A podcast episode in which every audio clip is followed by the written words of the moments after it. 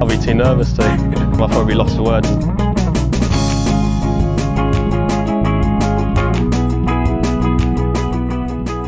Hello and welcome to another edition of the Lost Words podcast. It's another major championship, and I'm joined as ever by Jason Jandals. Jason, hello. Good afternoon, Tom. How are you? I'm good. I'm good. Yes, good afternoon indeed. It's a sunny Sunday afternoon, and instead of uh, letting you guys spend time with your families, I've dragged you into a podcast. Uh, the other member of the team here is Bradley Todd. Brad, hello.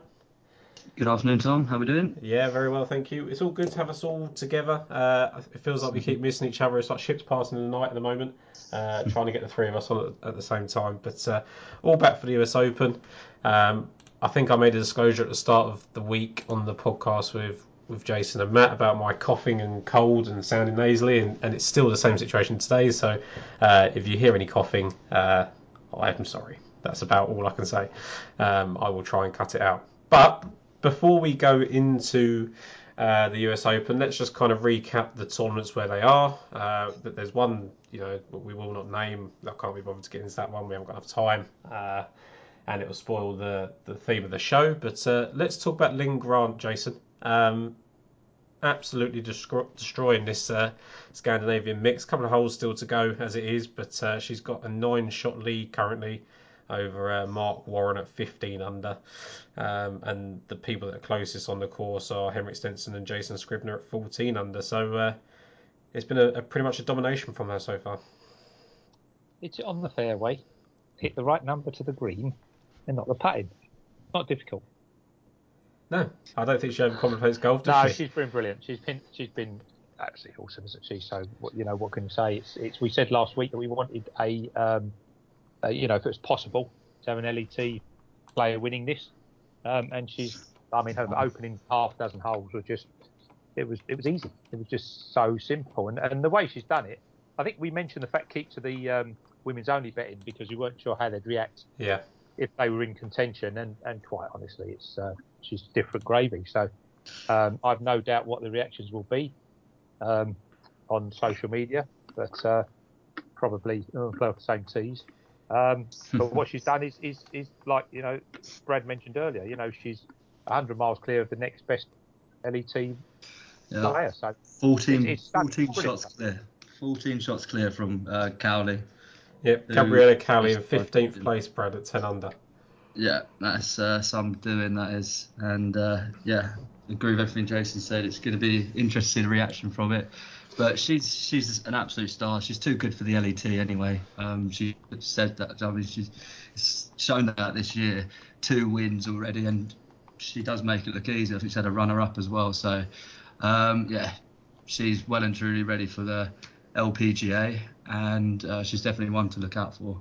Yeah, I, th- I, think she, you know, there's been a handful of players like this recently that have shown these kind of uh, chops on the uh, the LET and, and move straight over to LPGA, and just hope that mm. you know that doesn't turn into a circus and, and things go wrong. But uh, you know, that mm. certainly you, you, seem to find different competition there. But it's yeah. crazy, isn't it? I mean, even you know, the the T debate is just not worth having because it you know the, the, the scientific difference between a male and a female means you can't put them off the same tees. But um, she just seems to be playing a different game from as, as you've both alluded to mm. from the rest of her competitors, doesn't she? And uh, yeah. you know, it, I felt it was kind of the same last year as well. I mean, Houston was the only one that really had a chance of winning, and um, yeah. then everyone else was kind of in tenth and 18th as well. And I think that was the, the kind of thing at the start of the week that we talked about. That like yes, I don't think we, we want to completely rule out that that a woman can win this event. Um, you know, it wouldn't be fair to start the event if that wasn't the case. But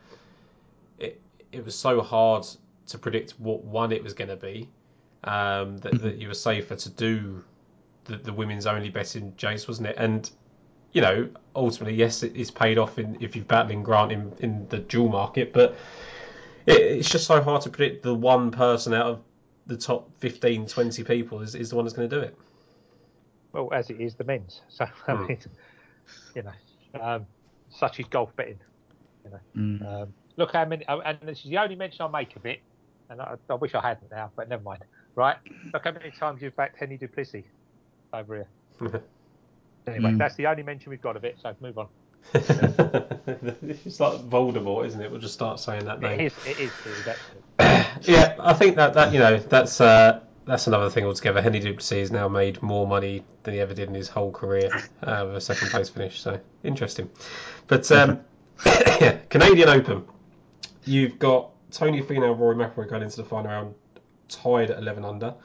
And you've Mhm. got Sam Burns, Wyndham Clark, Alex Smalley, Justin Thomas at nine under. Uh, Brad, quite the uh, quite the response from the PGA Tour uh, in Yeah. a week where they really needed a big tournament. Definitely, I'm uh, I'm really enjoying it. I mean, the atmosphere has been ridiculously good. I mean, that's obviously was going to be the the case after they haven't had it for two years. Yeah. See, the course is playing relatively tough. Can't seem to uh, overpower it. And look at the people up the top. I mean, we're set for a pretty good finish tonight. Um, I'm hoping Tony, Big Tone, can get it done, but. I, I'm not overly confident. Let's put it that way. it's not a very good, not a very good closer, is uh, Tony. So um, we'll see. But Fitzpatrick in the mix as well, but he's been a very disappointment as always. Um, I mean, but he- as we said earlier, it's the, the disease of backing him. It's like one of those you just can't not back him at the moment, and then it's. Uh, but yeah, we'll see. It's going to be a good finish.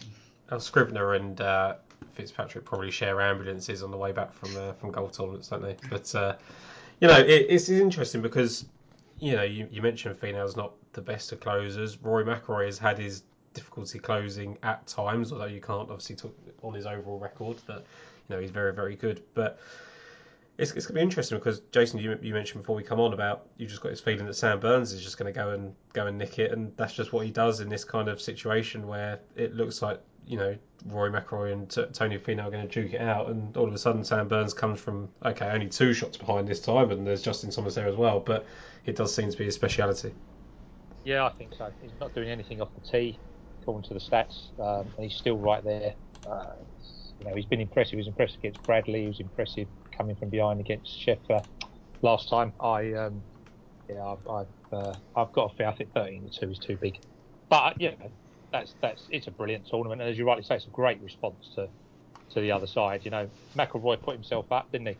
Yeah. You know, made it clear what his thoughts were. Justin Thomas has done the same thing, Mhm. um, and they've, you know, look what they've done. So, absolutely, you know, there's, I've heard nothing but negativity about the other thing when the prize money has been handed out.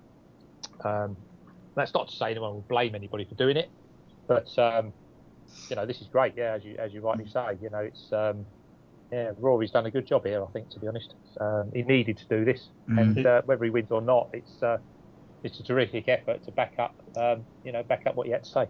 Yeah, I, th- I think you're right. I think just him and Thomas both being right up there within a chance, both have a chance to win the tournament. Uh, it was important. You know, they've done a lot of talking and they've had to be the spokespersons for the for the PGA Tour, and it's nice to see that it hasn't sort of worked its way into their, their practice or their performance and. Uh, yeah, see what they do. I mean, Rory could really do with a win going into a major. I think that'd be a massive change for him if he can go in off the back of a win. Um, certainly think he'll at least be the first round leader. Whether he can uh, see that off, I don't know. Um, but interestingly, you know, just you were just talking about you know the stats, and I just thought I'd have a little look at the in running stuff. Sam Burns is uh, third in the field for strokes gained approach. He's uh, hitting the ball incredibly well, but so is Cameron Smith after the first round.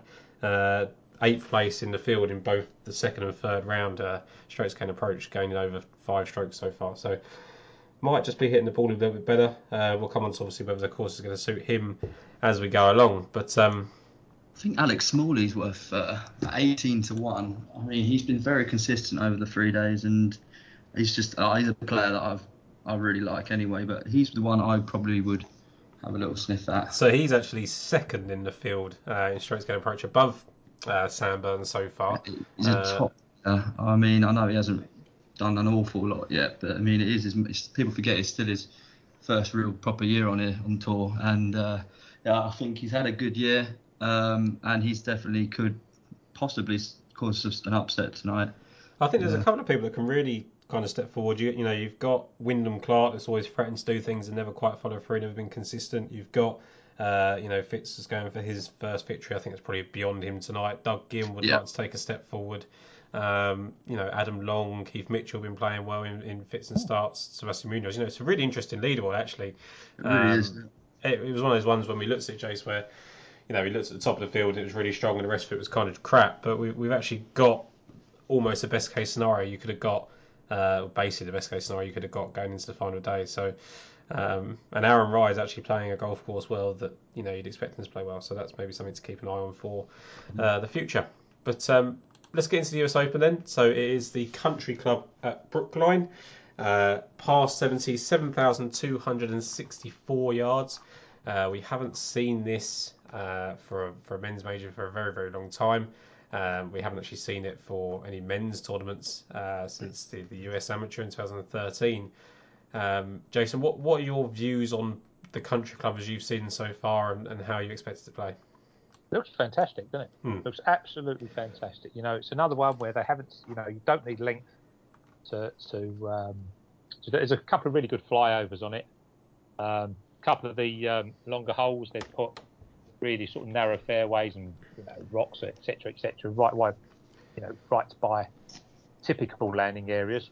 Um, so you're going to have to make a decision there.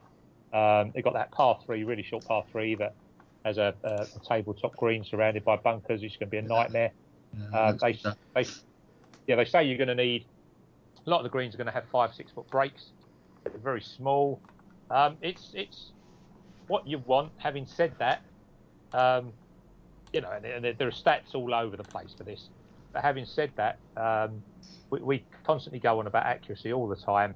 Mm. If you look at least over the last six or seven years, um, driving distance has done the done the job. You know, um, you can go back. They've not been, you know, winners have not been accurate at all. Um, DJ Brooks twice, Woodland, DeChambeau, Rahm have not been accurate at all off the tee. In fact, most of them ranking outside the top 120. Um, but they've made it all at driving distance and they've won the tournament. So I don't know. I'd love it to be, uh, you know, as an open tournament. I'd love it where anybody can win. But when you then look, um, you know, I get Dave Tindall does a brilliant stats thing, doesn't he? Yeah. You know, every year for all the majors. Um, and when you look, you know, it happens. I mean, for the Masters, you need to be in the top 20. You know, that's nine of 11 after Scheffler. Um, in the PGA, you need to be in the top. Uh, uh, sorry, um, in the PGA, Justin Thomas made it six from 11, top 10. You can tell I've done an article playing. um, and then over here, it doesn't matter about the track. Um, every winner since McIlroy has been in the top 30. So, you know, you have to be elite, and that does often come with uh, length off the tee, and the stats prove that length does it. So, as sad as it might be, and as much as I'd love to see Christiaan Bezuidenhout winning the um, or contending, he may well do, but he's going to be left a long way behind because, again, despite the track, it looks that say you have to be. Yeah, I mean, it, it's, it's weird, isn't it? Because you look at it and you think, you know, just over, a touch over 7,200 yards, it's, you know, lot, not long. You can sort of bring different people into it. And, and I think there will be an element of that. But also, when you look at the flyovers and, and some of the holes, how long they're going to play, Brad, uh, compared to the yardage and where you've got to position yourself, it, it certainly does favour length again.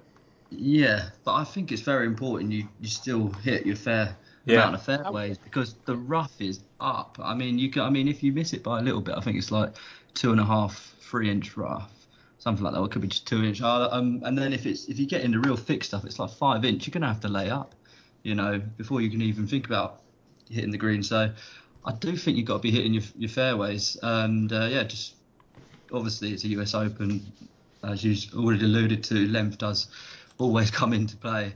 Um, but the, I think accuracy is going to be very important. Yeah, Yeah. for, four of the last 18 years, um, the winner is ranked higher for accuracy than they have length. Uh, but 13 of the last 18 winners are ranked inside the top 10 for driving distance.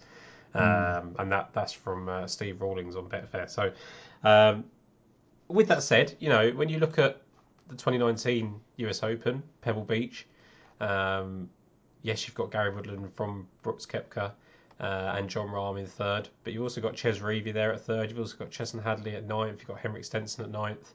Um, you can get a decent mix. Fitzpatrick was there at 12. Jason. So, Yeah, sorry, sorry. I mean, you're getting, yeah, like, yeah, I mean, look, you're getting 8, 9, 10, 11 places, Hmm. right? So, absolutely. I mean, I- I'm not knocking going for one, but in terms of realistic winner, Yeah. everything tells you. I mean, it's not, it's not, you know, you can have an opinion or you can look at the things, and, and everything tells you that distance is gonna is gonna matter. And uh, I don't know why. And I, I like Brad, I can't. I believe you need to be hitting the fairway. Um, we'll see. It's, it looks a very nice course. It looks a good course to watch anyway. Does look good. It, it's always it's just always funny. I think you always see it was, it was Guido this week that put the first one of dropping the, the ball in the rough and it disappears and everyone goes, "Oh my god, you can't possibly miss a fairway here!" And then someone hits fifty percent of fairways and wins the US Open. Like it just seems to happen every year. So, um, whilst I, I definitely would have put it into uh, factored into my consideration, I don't think I would uh, you know rule someone out because they're completely wild off the tee because I, I think there's different players. I think if if Scotty Scheffler and Rory McIlroy are wild off the tee, then they're okay because they got the power to get out of the rough. If Cameron Smith, Cameron Smith misses a few fairways, um, he could be in trouble as he showed in the first round of the um, Canadian Open. So it, it really just, I think it's player dependent who it is that can, like, can Collin Morikawa, Brad, afford to miss fairways? You know, that that's his game. That's where he gains his kind of, you know, strokes. If he misses fairways, maybe he's in trouble. hmm Yeah, completely. No, I agree with that. Let, us look at the, the betting then. So, Scotty Scheffler is generally the 12 to 1 favourite. Uh, Rory McIlroy 14 to 1 with Jon Rahm and Justin Thomas. And then you've got Cameron Smith at you know 20 really best price. Uh, Xander Schauffele 22. Patrick Cantlay 22. Uh, and let's just group all these of, of Spieth, Morikawa, and Hovland in that bracket as well. Um, Jason, I'll come to you first. Top of the market, is, is there a player that you think stands out amongst the rest? Yeah, and I don't really do this, but um, I think you've got to be really worried about Scotty Scheffler. Yeah. Um, uh, uh, look, I, is anybody value up there? I, you could make a case for every single one that you mentioned, and there are reasons why you back. I don't fancy Morikawa at all. Don't fancy Morikawa. Don't fancy Hovland. Um, No. I think Fitzpatrick is a terrible price to win it. Um, and and so, you know, you look at it, and, and for me, somebody who is going to be there is without question the world number one, or the current world number one anyway. Yeah. Um, you know, he won Phoenix uh, for his first win. Um, he was in the top 20 in the world anyway before he won. You know, such was, you know, fourth uh, and eighth at the PGA, he had a top 10 at Royal St George's, you know, um, he had uh, a pair of top 20 finishes at Augusta. So pedigree was there already anyway, we knew that. Um, then he wins at Phoenix, and you think, well, what's Phoenix got to do with anything about the US Open? And you've got two time Phoenix winner Brooks Koepka. Um, um, got Masters champion and two-time US Open top 10 uh, Hideki, and then you've got Gary Woodland who won the Phoenix in 2008 in the year before Pebble. So Phoenix might actually be a, a for whatever reason, I'm sure we can think of them, but um, as a direct comparison, I'm not sure. For some reason, it works for the US Open, Webb Simpson's Um, and done both, got- hasn't he? and, and of Yeah. course, yeah, and of course, Scheffler also got the Masters win, where you know if you are missing fairways, you need to know where to miss the greens in the right place, if you like, and that's what they're saying about um, TCC as well this week. Um, look, look, anybody could have thought that he'd gone, he'd had his golden patch, and he was number one, and, and et cetera, et cetera. Um, but he came back. You know, he had a terrible final round. That's um, the, Colonial. Um, I mean, he only- he need to do much to beat Burns.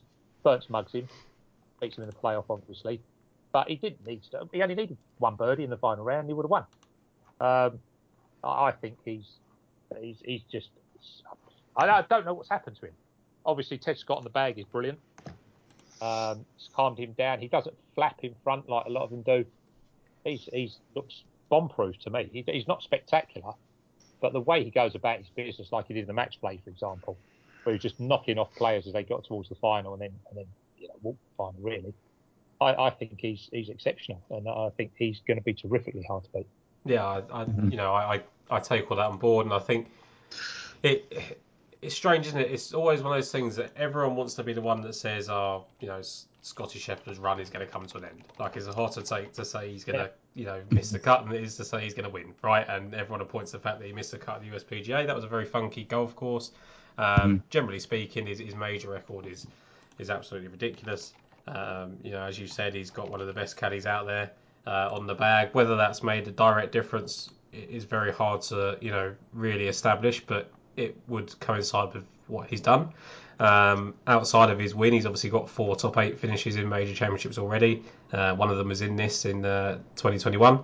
So, Torrey Pines, I, I would say. uh, th- This could apply to and this is this is where you have to establish, I think, Brad, how you feel about the golf course because the, Mhm. the top of the market is dominated by guys that make their gains off the tee. Like Yep. that, that that's where they've got their edge. You know, Rory McIlroy is you know an elite driver of the golf ball.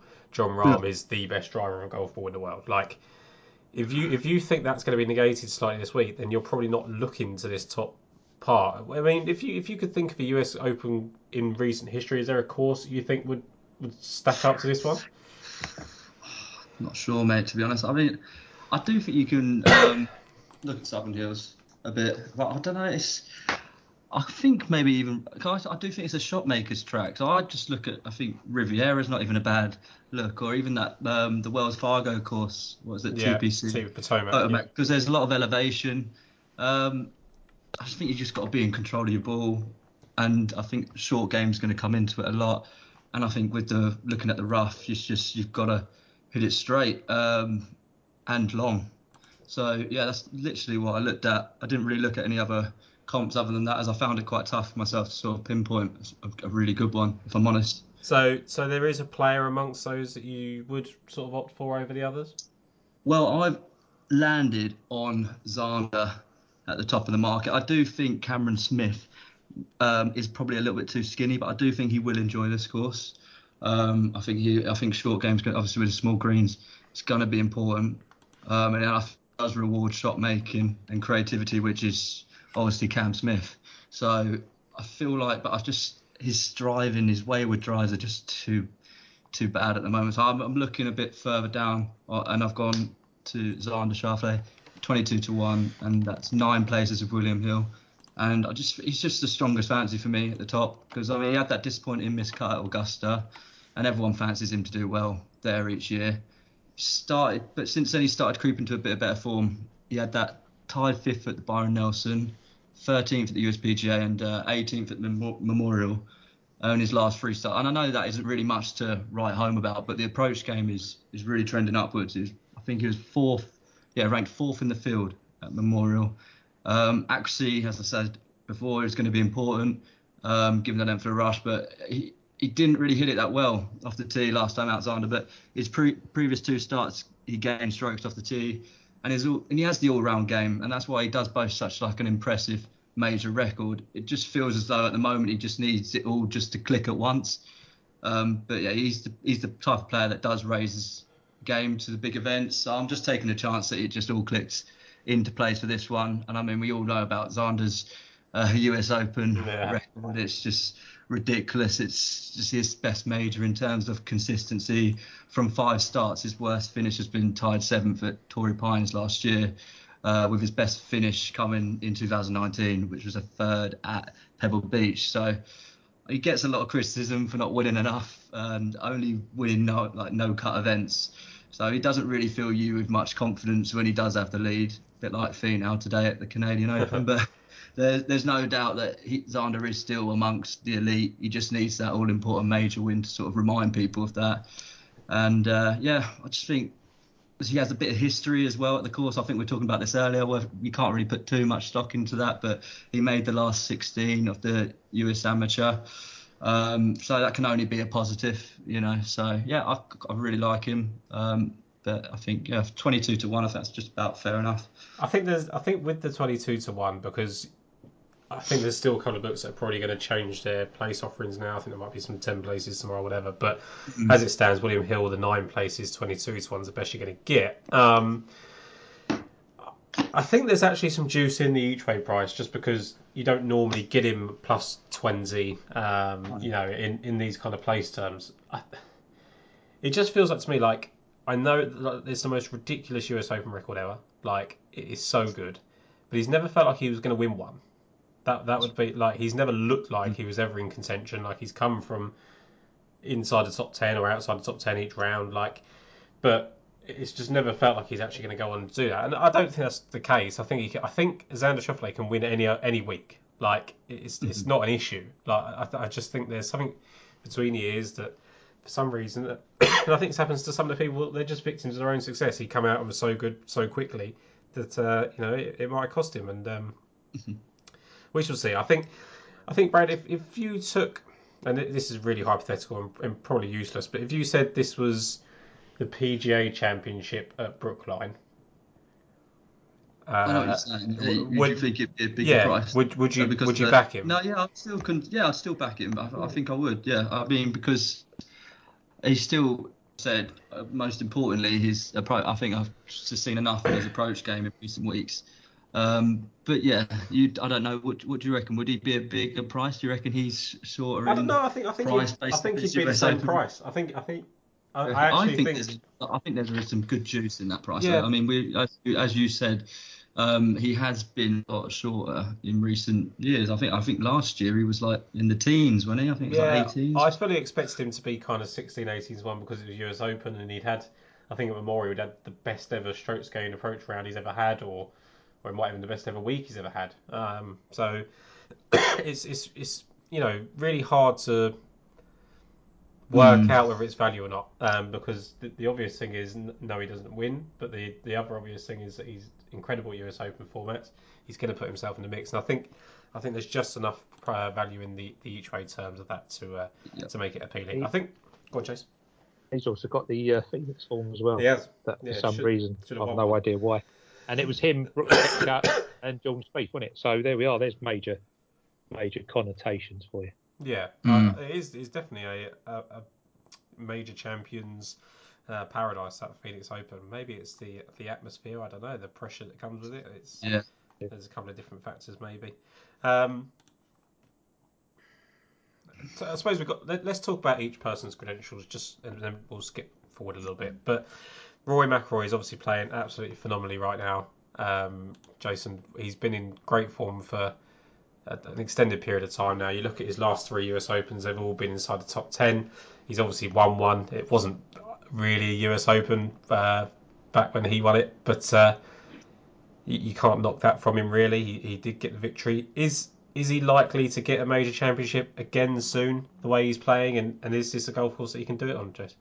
Yeah, I don't. I, I mean, I don't see it on a golf course like this, to be honest. But yes, of course, he's, he's like we said, it's it's very very difficult to split all of these, isn't it? Yeah. Um, and they're all, you know, again, as you say, he's an absolute bomber off the tee. Like we say, actually, well, go back to Scotty's as well, same thing. You know, Scheffler's up there with um, on distance and outside the top 100 on actually off the tee, but that seems to win the US Open for whatever reason. Um, and and Rory's very very similar. Um, obviously, they're not going to take and have to bomb it, you know, every hole like you know the old days. You know, if you played best plays black or something like that. Um, there's going to be a bit more, bit more guile involved.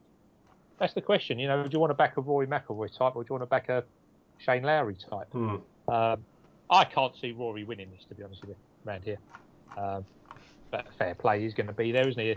And, and I, you know, to be honest, I think seven of the top ten players and the leaderboard are going to be this lot um, because it's Mhm. it's so elite, and I think it just requires such a degree of concentration and and ability, and, and I think that's where we're talking. You know, like we always say, we say it here, we say it. I think most majors, it's a horrible week for betting because Yeah, we like to look down and have a look at 80 to 1, Yeah. 100 to 1, certainly Brad, you know, 150 to 1 shots. You, Definitely. you know, you're going to struggle to get one of them, one of them up there, really.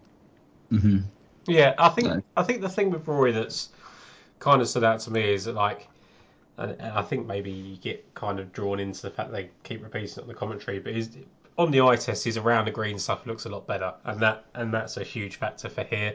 Um, I don't think there's any value in backing him now as opposed to seeing what he does.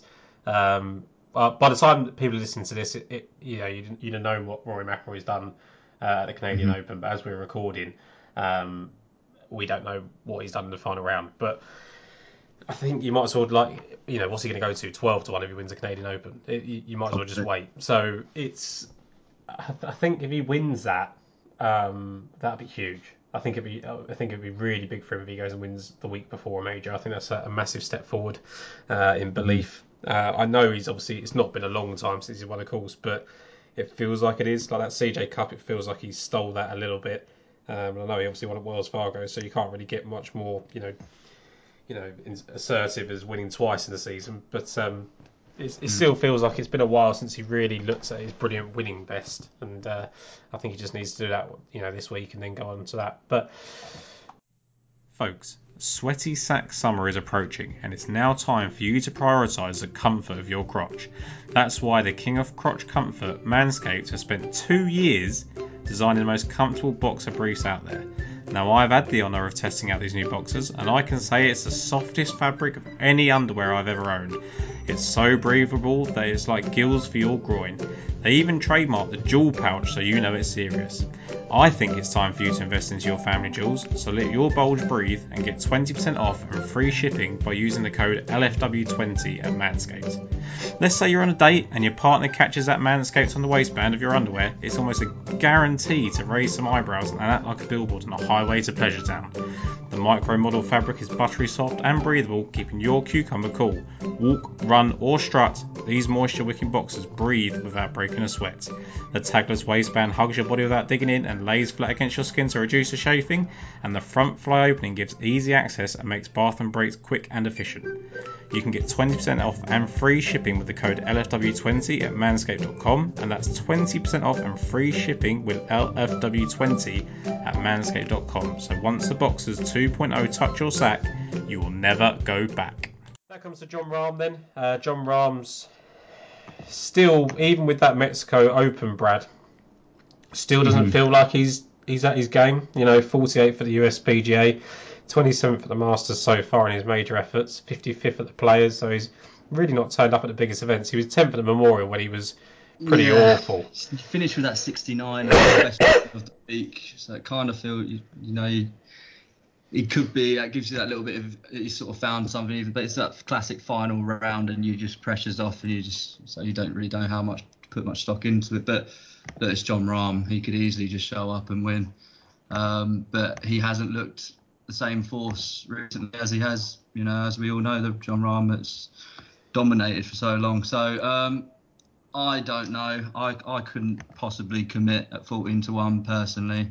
I just don't think there's enough juice in that price based off his previous play.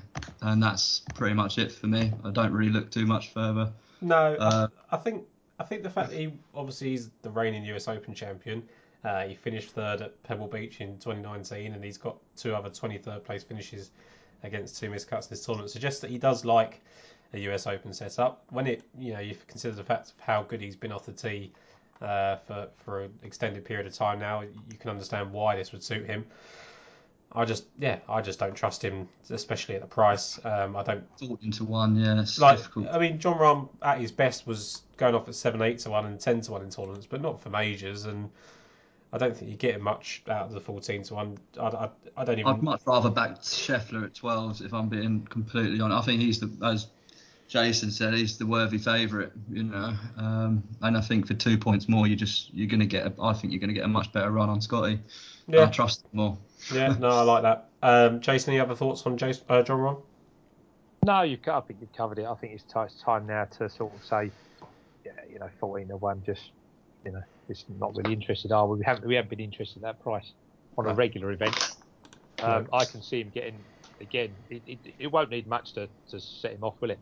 Around here. No. Um, obviously not as much as Tyrrell Hatton, but you know, um, it, it won't need much to set him off, and, and I can see his patience running out. To be honest.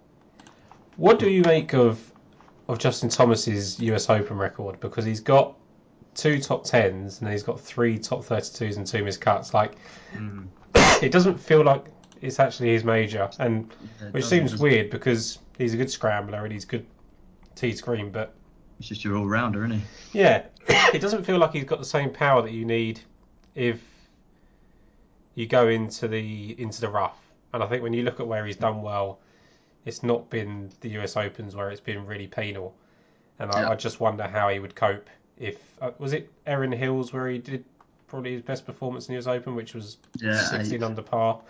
Um, so it, it just feels like to me like what we probably would have said about Rory McIlroy in the past of maybe this is just not their tournament, this kind of grind, and um, I don't really need any question marks at 14 to one. I much preferred him for the PGA, and, and that panned out in the end. Although I still think he stole that a little bit. But Mhm. Cameron Smith, we've kind of mentioned. I think it's very much going to depend on It's just the driver. yeah, like it, it really does depend. You know, we, we get put off on these kind of dropping the balls in the rough and how far away are they dropping the ball in the rough. Like if it's people walking around the golf course, then um, you know, likely as this is your ball's not going to go there. It's going to go maybe in the slightly shorter stuff, and you know, how often is that going to happen around? And Mm. if Cameron Smith is going to go in there, which he, he, he is going to go in there with his driver, can he get out and, and save it? It always feels like Cameron Smith's going to make the best of a really bad situation, but at 20 to 1, is it is it just too short, Brad, even for you? Oh, that's fine. Yeah, I think it's just just enough short. I do have some interest in him. Um, I do, as I said, think it will be a good course for him. Um, but I think at 20 to 1, that's just short enough to, to move on, um, just because of the, the worries about his driver at the moment. You know, it's worse. I know it's always been his, um, a bit of a weak point with him, um, but yeah, it's just it just doesn't look great. no, it, it, it's tough, isn't it? I think I think for me, like I was very down on Cameron Smith's major chances just because I thought, you know, we we'd overreact on, how he'd done in, in you know one major at the Masters, and then he played well at the PGA and you know had a decent chance. And but when you look at his US Open record as a whole, he's got that fourth place finish at Chambers Bay, which is a very different, you know, US mm. Open to, to what this was. Don't know. I really don't know. I, I think just price wise, I'm not that interested. And then you come down to Cantlay, Spieth, Morikawa, and Hovland, and uh, Cantlay is interesting. he's certainly interesting. I don't know what he's interesting for, but it's it. You know, it's. But then again, I, I think it's just like people are going to get excited from his performance at the Memorial, which is just like his. It's his, his golf course, isn't it? Yeah. That's his tournament, you know. So when you look, uh, second at the Heritage, second at the Phoenix, third at Memorial, fourth at Pebble Beach, even ninth at Amex, they're just all tournaments he's always played well at. And yeah. when you look at first night for the Masters, miscut the PGA, miscut the Players, 33rd at Riviera. Still think he's that a little bit too short, isn't he? yeah, it's just I, you know, I want him to be good again because I think it's good to have that kind of competitiveness in there, and I think I, I kind of like it when he's a little bit shorter and takes a bit more of the market because when he becomes mm-hmm. 22 to 1, you don't have to think about him, whereas when he's 14, 16, I never care. Um, yeah. But Jason, this is the sort of prices that you always looked at, you know, Patrick Cantlay in the past and sort of question whether it's worth it or not. Is, is he just out of your mind at the moment? Yeah, he doesn't. He doesn't appear in anything that I want to do at all. To be honest with you, yeah. Um, I've got the top thirty written down. I've got what I think is is what I'm looking for, and he's not there. So he's left, he's left aside. I'm afraid. So we're coming to Morikawa and Hovland, who both got the most glaring weakness is exactly the same. That if they can both work on their chipping, uh, that they can completely turn their situation around.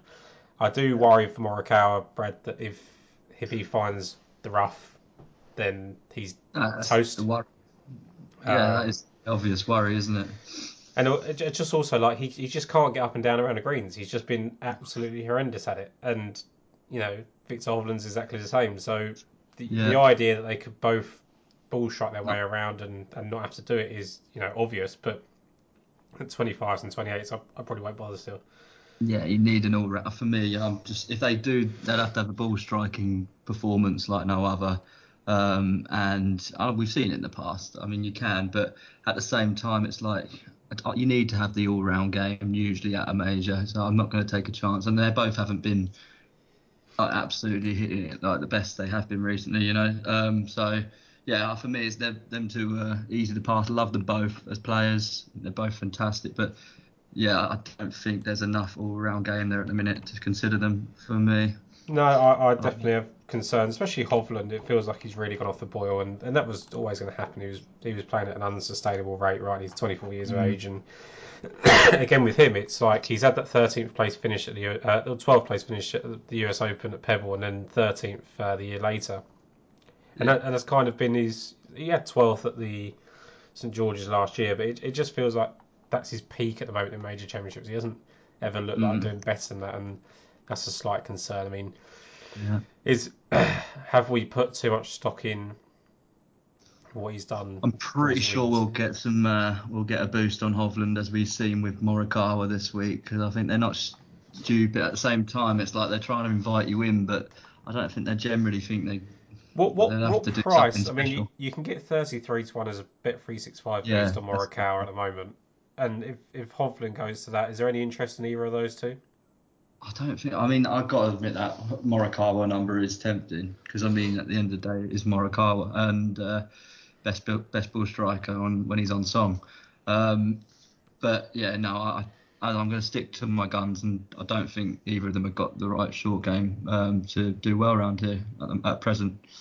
Jace, is there a price that either of those two players would get to that you just bet them just from value alone? Not Morikawa at all. He's, No. He looks absolutely no, no. I'm not backing someone going to the US Open off, off the back of his latest five results. No, not interested at all. So- um, I mean, obviously there is one. You know, I mean, we said, you know, I said that after the uh, Scottish Open. Yeah. Um, and, and you know, there we are. Look what he did. Look what he did a week later. But uh, it doesn't. It doesn't look in the right frame of mind at all. There's far too many. Um, you know, look, this is a classy field. There's far too many players that are playing immensely better than Morikawa.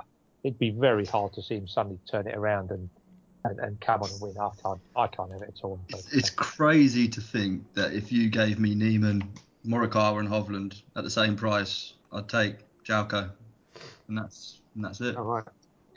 No, I, th- I think that's I think that's an interesting point because he's obviously someone we're going to come on to in a minute. Um, hey guys, just a quick note before we go any further with the US Open preview. I just want to talk to you about Athletic Greens. Athletic Greens is a new sponsor of the Lost Words podcast, and this US Open preview is powered by their AG1 product. Athletic Greens sent me their AG1 product, and I was immediately intrigued. I don't really take vitamins; it's not something I've got in my daily life. But once I was sent the products and I spoke to people at work or my family, I quickly learned that this is a product that people are already using and do trust, which was huge for me. Um, as I said before, I'm not a huge vitamin taker due to the routine. I just find it really hard to take it on time and schedule. But AG1 takes that stress away. You just got one scoop uh, or travel pack serving of the AG1 products, and you'll absorb 75 high quality vitamins, minerals, whole food source ingredients, probiotics, and uh, adaptogens. And that sounds like a lot, and you know it is a lot to take in. But to simplify it, it supports your gut health, your nervous system, your immune system, your energy, recovery, and focus. And it also helps with your aging, which, as I approach 30, I'm certainly starting to notice. Um, the best thing is, is just how lifestyle friendly it is. I just need one scoop of my water each day, and I take it right away when I wake up, and, and I'm done for the day, and I feel better about myself. I've been kind of under the weather this week, and it's certainly boosted my energy um, and, and kind of helped. I've, I've had a cold and a cough and things like that, and it certainly seems to have, have helped that. Um, not only that, but whether you're on a keto, paleo, vegan, dairy free, or gluten free diet, it's all suitable for all of those, which means you don't have to compromise your kind of lifestyle choices to take it as well. So you might wonder how much it's going to set you back due to all the benefits, but the good news is it sets you back just three dollars a day. This is less than a coffee each day, and you're actually investing into your health, which is a you know a huge improvement into your lifestyle. So right now it's time to reclaim your health and arm your immune system with a convenient daily nutrition. It's just one scoop and a cup of water each day, and that's your lot. No need for a million different pills and supplements to support your health. To make it easy, Athletic Greens is going to give you a free one year supply of immune supporting vitamin D and five free travel packs with your first purchase. All you need to do is visit athleticgreens.com forward slash LFW to claim this offer. Again, that is athleticgreens.com forward slash LFW to take ownership over your health and pick up on the ultimate daily nutritional insurance. But just thinking about Morikawa, like he's had two really standout final rounds uh, at Riviera and the Masters, and finished second and fifth in that time. But otherwise, it's just been it's been dire, isn't it? And Mm. I, I don't know. I don't know why. Again, I don't know if it's the same with Hovland. Like both of them are just getting to a point where they can't sustain their form. And you know, Morikawa's always. Someone said the other day, why does he always look such a good price in the majors at the moment? It's like, well, because he's he has won two of the last eight. Until that gets extended to two of the last twenty, uh, he's always going to make some sort of appeal. But yeah, I, I- you know, I don't know. I think I think I'm out on both of them, um, which is absolutely fine. Which brings us to the the elephant in the room, who's going to be very, very popular this week and is shorter than both of those, generally speaking, um, in the market. And he was the winner of that aforementioned US Amateur, which is uh, Matthew Fitzpatrick, Brad, and hmm 22 to 1 to win a major championship. It seems like. It seems mental when he hasn't won. Um, but look, he has been playing some fantastic golf. He just cannot, for the life of him, put four rounds together to win a tournament, and that is the be all and end all, isn't it? But he has been superb, and and look, it, it, it's going to be a great course for him. I think it will be. Uh, but it's just one of those. You look at the price and you think, bloody hell, really? Am I going to Yeah. commit to taking him at 22 to one? 25 to 1 if you want to sh- shorten terms. That's just a very difficult one. Uh, I well, I say it's difficult because I have, I have a problem of betting him. um, and as we said earlier, um, he'll probably likely do. He could fall out of the places completely today, shoot like a 75, uh, as you said, Tom, and he'd he'd put everyone off him. He Yeah. might even drift a little, and uh, then everyone would, no one would go back on him, and then he wins. Yeah, yeah, it would be typical, that'd, wouldn't just, it? that'd just be sod's law, wouldn't it? Um, but yeah, no, I have a problem with Fitz. I, I openly admit it. I do really like his game. Um, I think there's just something upstairs a bit when he gets in contention, uh, which is very common, um, as we see with a lot of other golfers. Um, I just yeah. find it so hard to accept from Fitz because he's been so dominant when he's I won know. DP World Tour events. Like, and I know, I know there's a golfing quality, and I know that you know the, the adult you know argument between winning on the PGA Tour and winning on the DP World Tour, but he's he's just been he's looked so assured of himself in those events, and I I, I just don't know. I just I think it's like a self-imposed pressure. Like, I need to win on the PGA Tour, and you know you, you start putting that into major championships, and it becomes even worse. But yeah, I, I think he's Jason, like you, you know, we said in previous podcasts, he's probably that, that victim of the increased place terms that he'd probably be maybe 40 to 1 or 33 to 1 or whatever if it was just the, the old place terms because we're extended to 9 and 10 places. They're, they're not taking a chance on him. Yeah, yeah, I think so, and I also think there's a player that's very similarly priced that I'd rather be with in a major, Come on then. who Let's, let's, hasn't, who also hasn't won on the PGA Tour. I wonder who that could be. let, Will let, Zalatoris. let's, let, let's, get, let's get into Will Zalatoris, Jason. Okay, Will Zalatoris. yeah, yeah. I mean, you know, what can you say? How how hasn't he won? Hmm. It's it's it's quite remarkable. I mean, he hasn't had. You know, let, let's face it. It's sad. Like, we used to talk about Zalatoris so much. We think he's been on there for three, four, five years. Yeah. You know, he has. He's been there what a year and a half, something like that. Two years maybe. Um, I think he got a special exemption. in it. Yeah, ri- for, for 2020 was it something like that. consistency wise, he's been on there for just over a year, isn't he? I mean, uh, you know, it's it's he's brilliant. He's you know number 14 in the world, or he is until obviously tonight gets settled. Um, 13th off the tee, leading approaches. Uh, this is over the last. No, It hasn't really changed, has it? But over the last eight weeks, I think he's uh, 13th off the tee, first approaches, 16th tee at green. Um, he's top 15 in distance, top five in greens found. Um, and I really, I mean, obviously his runner up at the Masters was excellent. Um, you know, he then gets uh, tied sixth a year later, so we know he can play the big tournaments. And his patting was better, wasn't it? His patting was better at um, Yeah. Augusta. Um, top 10 at Kiawah Island, and then a playoff loss this year when um, obviously Mito Pereira, who we might get to later as well, Yep. uh, Mito really threw it away. Uh, but nevertheless, it still would have been another top three, uh, another major. Um, I just think he's, he's incredible, really. He's had seven starts in majors, five top ten finishes, one withdrawal. Um, it's short, but would, I'd much rather be with him than uh, Matthew Fitzpatrick, to be honest with you here. He's absolutely screaming that he's going to win. Um, and what I really liked is if everybody was sort of having a go at him, I really liked that last hole at Muirfield. I thought it was fabulous. TV cameras went straight to him, 177 yards, hardest hole on the golf course. Boom, 19 inches. It was brilliant. And yeah, how he hasn't won, we don't know. But I think this is again another massive chance for a man that is just brilliant the green. He's just you know unbelievable. And I, you know that putter doesn't need to do that much. No. You know, hopefully he'll, you know, his his, his green finding stays with him, um, and that will obviously, you know, half the field aren't going to find the greens, are going to be struggling. He should hopefully find as many as anybody else, and uh, be right there. I think. I think. Yeah, I wouldn't go. I wouldn't go any bigger than the price is now. No, I think I think I think this is the problem with Fitz is he's now surrounded by Viktor Hovland, Collin Morikawa, and Will Zalatoris at the same price, and you've kind of got you've got to make your own decision between those. And I think Zalatoris is definitely the one to trust mentally over him versus Fitzpatrick. Um, putting, ironically, I'm not concerned about the putting. Like it just it, it doesn't phase me for this. I think it's just it, it doesn't influence my decision either way. Like it's, I think, is he going to miss one? Probably, but everyone that everyone gets worried about is his little three footers. He doesn't miss them, so it doesn't really matter. Um, I wonder whether his touch around the greens, when he does eventually miss them, might let him down.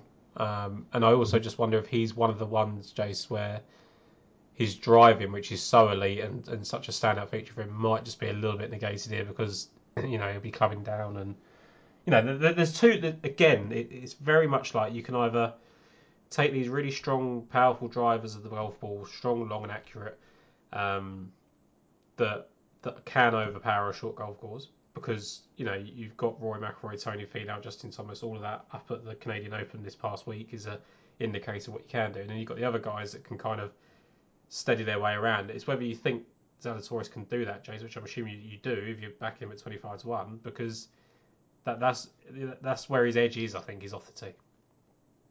Um, look, I think he knows that his iron play is elite, and it, it's Yeah. the same conversation you had about Morikawa. Yeah. You know, but one of them is flying, and one of them really isn't. Yeah. And it is purely the lack of a one by his name that puts people off, and it's the only thing that can possibly put you off. There's Mhm. nothing else I, I believe that, that can do that. Um, you know, he's, he's a couple of his best putting performances have been at majors over the last year. Um, I, look, it's it's it's like we say, it's you know, when you look down, you see, um, you know, the pariah Dustin Johnson at a bigger price, um, and his, you know, um, uh, potential that is based on other things, um, and the fuss and the press that's gonna that's gonna occur. But yeah, like I say, when you look at Morikawa's out of form, when you look at Hovland, who we don't particularly trust, it's got to be just the lack. If he had had a one, like I don't know, September last year, you wouldn't even be having the question about about whether we can trust him or not to win. Yeah. Um, and he's that, clo- you know what I mean? He's so close to doing it. It's it's nonsense. So um, yeah, yeah, I think I think he's huge here this week. Yeah, I still I still don't think he did an awful lot wrong when he when he lost out at Torrey Pines to to Luke List. Um, hmm I don't think he done a massive amount wrong. You know, he was one of a group of players that didn't shower themselves in glory on the final round of the PGA, but he wasn't any worse than anybody else, and and Justin Thomas just got the better of him over a free hole aggregate. Like that's you know one of Mm. the best players and winners to ever do it, and you know he, it's some things that happen when you look at the just his you know OWGR stuff in general. Will Zalatoris is is ridiculous. His top finishes. USPGA Oh. second, Masters second, Torrey Pines second, sixth at the Masters, sixth at the US Open. It's ridiculous, Brad. You have to be a top top player to have them finishes. Like there's no two ways about it. And you, you just, I think you're just going to see a Scotty Scheffler situation when he does get that win. He's just going to go bosh bosh bosh, um, and he'll be up there. Once, well, he's already up there, kind of, in the best amongst the best in the world. But I mean, he'll be really up there in the top five, um, as and when he does. And I think, as he's proven in the past, he really does raise his game for the, the majors. And what Jason said is, he putting improves on the majors weeks as well. So I just think like he, he, if he's going to break through, it's always it looks likely it's going to be one of the big ones Yeah, uh, more than anything. yeah, no, so- I agree with that. I, Yeah. I think, I think, like you know, I've always, it's probably the most boring thing I ever say on here, but I, I, I am happy to back him in a major just as much as I am a regular event. I trust him to win Mm. one as much as I do the other. It, it really doesn't make a difference to me. It's just course dependent and, and things like that. And for some reason, I've got it in my head that this might just be negating him slightly. But uh, That's We- fair. we, we will go uh, on to the next one. You mentioned him already, Dustin Johnson, um, 33 to 1 with eight places. No, If didn't think about it. didn't think about it, so it's interesting because I did, and I thought I was going to come into this backing him.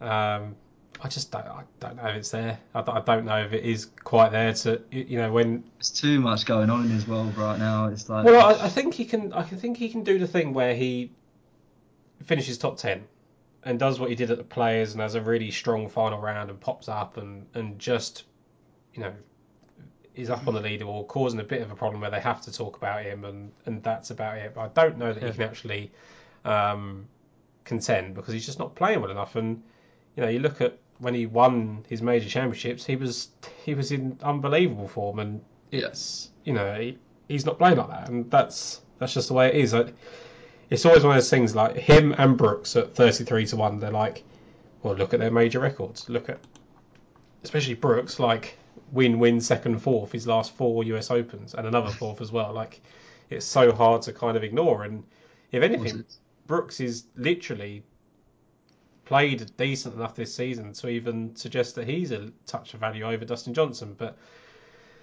I don't know. I mean, I think I'm just going to ignore both of them and, and just go a different way. Um, That's what I'm doing. yeah, I I'm just going to do it and and just not try and figure it out because it- it's probably just too much problem. So then I'm left with the conundrum of Joaquin Niemann, Shane Lowry, and Sam Burns, and uh, I think they've all got their own They're a good of- trio, actually. Yeah. You all consider them. I think they've all got a case to be made. You know, Sam Burns is just a winner.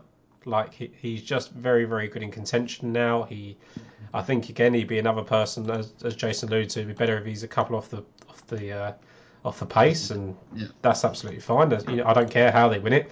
Um, I don't go in there thinking they're all going to win wire to wire. So my concern with Burns is he still hasn't actually really contended in a major championship, but he finished was it top 20 last time out at the, the PGA. Um, that's a, a, a sign of encouragement, I think. Um, is it a good golf course for him? I think so. I think there's, you know, he's won at Colonial, he's won at the Valspar.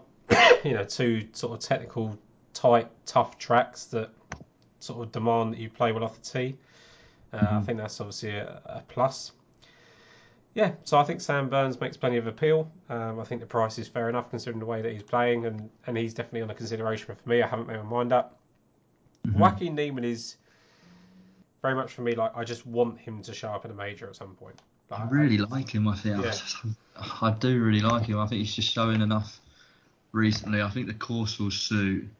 Um, and yeah, I mean, you get really good showing at Memorial, and uh, yeah, I, I, I think I, I saw 40s this morning, and I was a bit late on it. I do, I do, I think waiting for the place terms. I'm hoping there might be some. Uh, I still want to have the places of him because obviously he hasn't really done much yet in the majors. So, uh, but I do think he is a great, uh, great driver of the ball, um, brilliant ball striker, and I just think we, I mean, we saw at Riviera what he's capable of. Uh, I don't mind that as a comp this week because you have to be in control of the ball. Um, have control of the ball, and yeah, I, I, I do think that they're at 40s. I could I could go there if the place terms are right. That's it's in my head. He's Yeah. the one out of the three I think I would probably go for. So the thing for me is that like he, he seems to have found his feet a little bit in majors. Like he's never played that well, but he's made the last five straight cuts, which I think is important. Like just not bombing out at majors when you know you put too much pressure on yourself. So 35th at the Masters this year is his best finish in three starts at Masters. 23rd at the PGA is his best finish in four starts at the PGA. And the US Open, he's made two of his last three cuts, finishing 23rd and 31st. So I do think actually, if he's going to win a major, this might be one that sort of stands out for him at the moment. Uh, maybe St Andrews is the one that plays into his hands as well. But again, I think Wacky Niemann makes a, a really good case. And then you've got Shane Lowry, who just just keeps playing well. Um, Yeah. Maybe gone off the boil a little bit, Jason, at the moment, Shane Lowry. It looks like maybe that run is coming to an end and that ball striking run was a little bit unsustainable. Yeah, but he, you know, he rises to the big occasion, doesn't he? He does. Um, and and the course, I think, will suit him. If, if we look at it and we think what type of player, and I think we say the Shane Lowry type, even though, like I say, the stats say that's not the case. Um, yeah, perhaps he's a bit pedestrian over at Canada, isn't he, this week after after being quite prominent. It may be that you know that tournament's gone and now he's looking forward to this one. I can see him there, um, but yeah, he, he doesn't. To be honest, he doesn't fit out of all the ways you've, you've spoken about. Um, the figures do suggest Niemann, to be honest with you. Yeah. Sam Burns, I thought Sam Burns is interesting. Um, obviously, he's won Valspar twice, which can be a tough track, Yeah. but he's won it in, you know, 17 under. Um, and obviously, when he beat Scotty, he wasn't anywhere there when it was difficult. He came through a seven under final round. So I just wonder whether whether that this course is actually, you know, going to suit him. US Open type track is going to suit him. I doubt it. Uh, I can see Lowry there, but none of them appeal for, for win place win purposes now. No, I think I think the closest for me would, would be Niemann, um, just because I think he's the least. Uh, it sounds really weird, but I think the least predictable. So I think there's there's a lot of upside if he gets up there. Like I can see Lowry being steady and, and not really doing a lot. I can see Burns popping up with a charge, but I, I just I think there's a bit, an element of an unknown about Niemann that kind of appeals to me. Um, nothing on Brooks Koepka from anyone. Are we, are we just happy to skip over him and just say he's not playing well enough? Yeah, that's for me. Yeah. Same with you, Jace. Yeah, I'm not bothered. Yeah. Cool. What about Hideki review as well? Same same issue. Um, Didn't consider him personally. should work for him, but Yeah. uh, no, he's not in the he's not in the one. I mean, of, of that, no, no, he's Cool. So for me, Daniel Berger was quite interesting, um, and I actually thought, Brad, that you might have, have gone that way. Yeah, I've still still got I'm still open to the idea. I mean, I haven't finished my cardio, but he's certainly someone that I'm looking at certain. I, I think he is the true test of like we are going to find out whether you still need the length off the tee to win the US Open or not because he obviously isn't a big hitter. Uh, he gains his strokes if he ever gains strokes off the tee. It's purely based on accuracy. Um, his irons can get red hot, but his best Incredible bunker player, which is going to be needed this week. yeah, like he's just he's got a tidy short game. He's got you know, I think he's got a good. It seems weird. I think he's got a good mentality, but he's let himself down in recent times. Like the Honda, he was a little bit disappointing. But you know, I just I just think he's got a little bit about him that if if the course conditions play in the way that they kind of suggest they will, you know, that sixth place finish in 2018, seventh place finish, you know, Top it's, ten, yeah. yeah, like two top tens, uh, you know, is his best standout major so far. Um, and it, it's weird, like you look at the fact that he finished seventh at Torrey Pines, and it, and it shouldn't really be a golf course that suits him um, in 2021. And Yeah. That kind of gives me a little bit of hope that actually he's going to come out here and do something on a course that will. Um, whether that's a little bit anecdotal and I, I, I don't know, but it just feels like he, you know, he was right there um, in the final Last week. round. He was right there last week uh, at the Memorial, and and he was poor. There's no way of getting away from that. but it's a tough golf course, and if you know, if you've got any sort of anything missing at all, Oh, You're gonna get caught out. yeah. so it, I, I think there's plenty to like about Daniel Berger. Um, I like the fact he's kind of one of those sort of testing tracks. Colonial, you know, FedEx can get a little bit windy. Mm. Pebble, one out small green sometimes. So yeah, I, I think there's there's plenty to like about Daniel Berger. So you're you're definitely considering him, Brad. Um, yeah, I'm considering him and Joaco at the moment. Whether I can take both, I'm not sure, but they're both firmly on my radar. Um, but I've already placed two in the same sort of area though, around this range, so I'm not sure. I probably only got room for one more of them. Yeah, so very very quickly then, uh, Tony Finau is someone that just always comes up in major championships as someone that's maybe worth betting, and I don't know if this is his got. If I don't think Zalatoris has got the edge here, then I don't know if Tony Finau has, uh, because I think they sort of rely on the same sort of things. I thought Billy Horschel was interesting because, uh, and the fact that he won the Memorial helps him in the fact that he's got a bit of confidence, but also hurts his price a lot because he's not normally this sort of price for a major championship, and he's never really performed at one. But the one time he ever did was Merion, and uh, there's been some talk about this being a little bit of a course comp for that. Um, whether it is or not, I don't know. but if it, but if it is, that's obviously where he played his best golf. He was he was fourth there. I think he hit all 18 greens one day wearing octopus pants. So you know that that's that's impressive enough as it is. Um, he he actually still had a really good chance to win it and only finished four off the pace of Justin Rose in the end and shot 74 to Justin Rose's 70 in the final day. So I think I think it's now time for Horschel to to kick forward in a major championship because we always hear about his attitude and how good he is at you know finding wins out of nowhere and he'll be great in Ryder Cups and all this sort of stuff and his major championship record doesn't reflect that. He's been really really poor since you know finishing fourth at the US Open 2013, which was Yeah. actually his second major start. So and his you can tell he wants to prove everyone that he is a top player as well. You know, like when he does get doesn't get the Ryder Cup call ups, you, you know he voices that. He voices his disappointment, and um, yeah, he hasn't shown up in many majors in the past. So he's had that. What, he, what is he? At? He's got a tied fourth, hasn't he? Yeah. Eight? So th- this was this was the fourth for this one at Merion, right? And so the the, the one before was in 2006 was his first major. He must have been an amateur, uh, and then he didn't play in the major until that one at Merion when he finished fourth. And you think, okay, like if you look on reflection, like if you think about Horschel finishing his first major as a professional in fourth place, and he hits all 18 greens, and and he's you know what was that 2013? So he'd won the Zurich Classic uh, before that as well. Then goes on to win uh, the FedEx Cup the following year, winning the BMW Under Tour Championship. All of a sudden, you, you think he's nailed on to, to contend to these major championships, and then all of a sudden, it's just been a sea of miscuts and really poor performances. So I, I don't know what to do with Billy Horschel is the answer, but I think he's decent value. Yeah. Um, and then we've got Sung Jae Im, which I'm going to let um, both of you guys talk about. So, Jason, come on to you first with Sung Jae Im so I can uh, catch my breath. Um, yeah, again, Sung Jae Im wasn't particularly. I mean, obviously, um, you Augusta. Um, he wasn't particularly in my thing. I know Brad does fancy him, but putting it all together, um, there we are. You know, the last eight weeks, seventh off the tee, second tee to green, six around the green, which obviously we said could be crucial this week.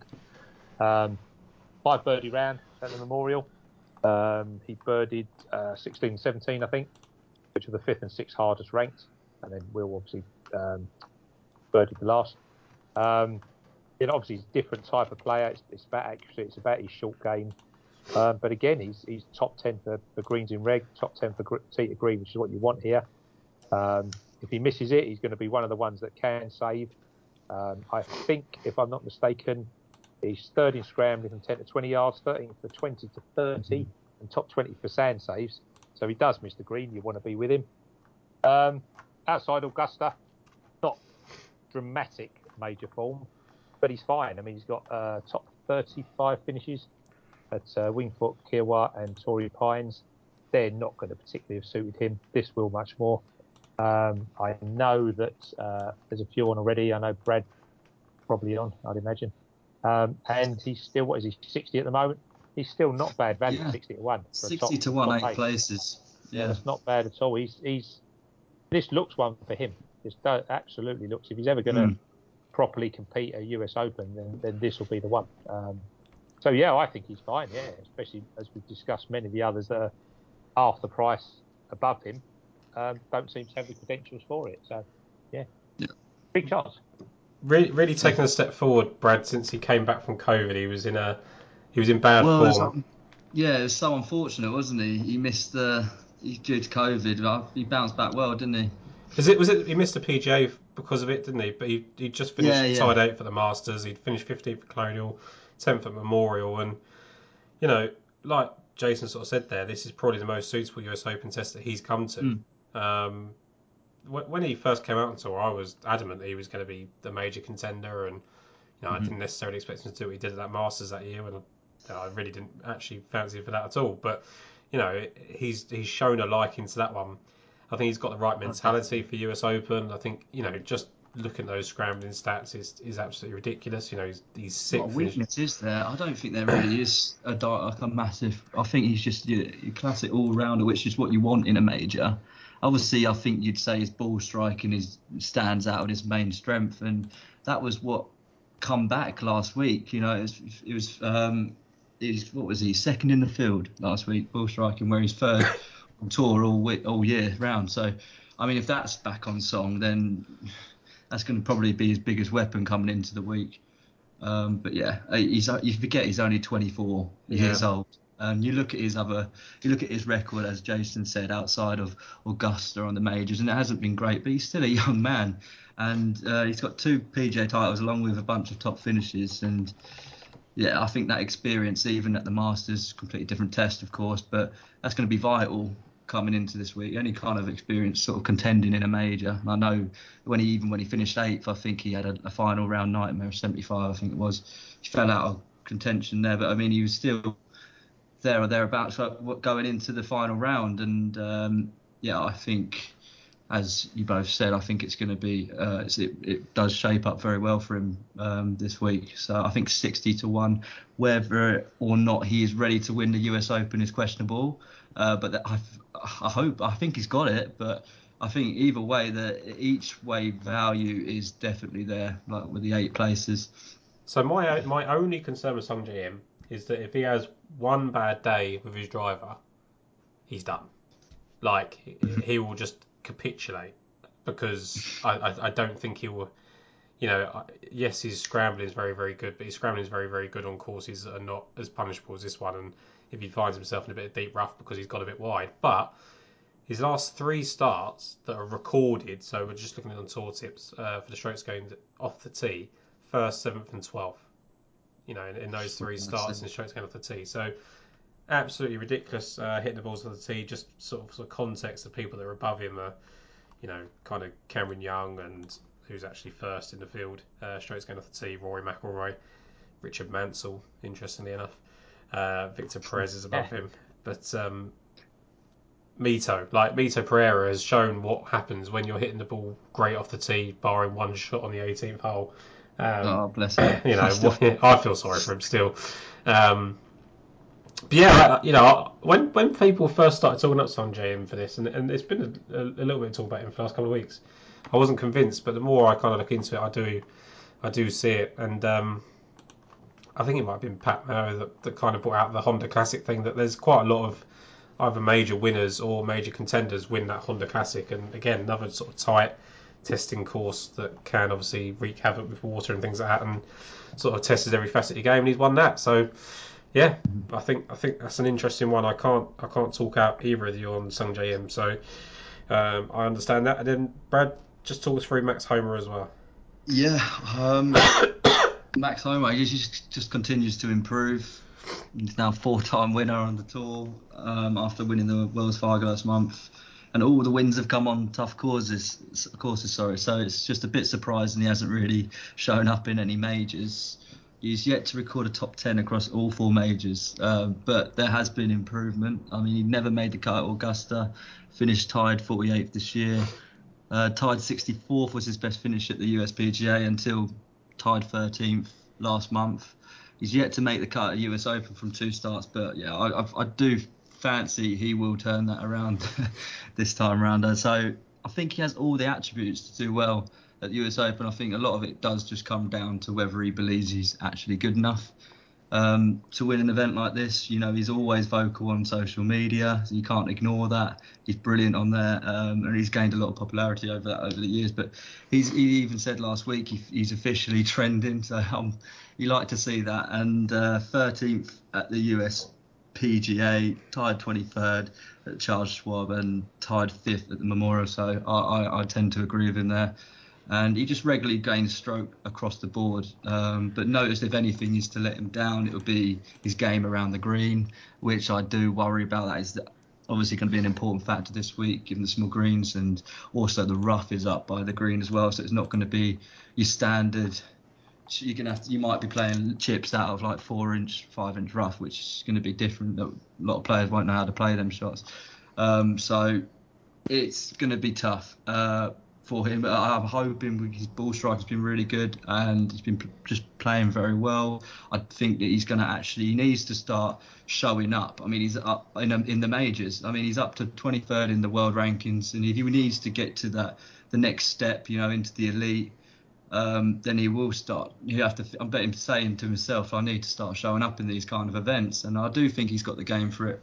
So I'm going to take a chance that happens this week because I think it will suit him. So I think. So yeah, I took.